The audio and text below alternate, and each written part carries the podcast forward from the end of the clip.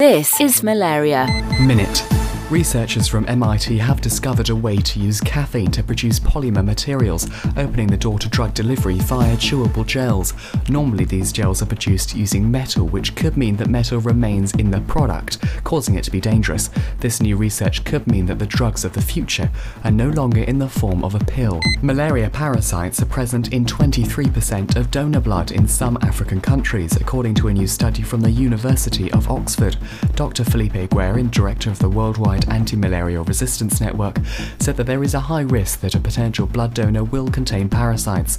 And from this September, children in Kenya, Ghana, and Malawi will get the first doses of the RTS vaccine developed by UK pharmaceutical giant GSK. While significant, the drug only reduces the death toll by 40% according to a previous trial and has to be given in four separate doses, Monday the 16th of April. Malaria.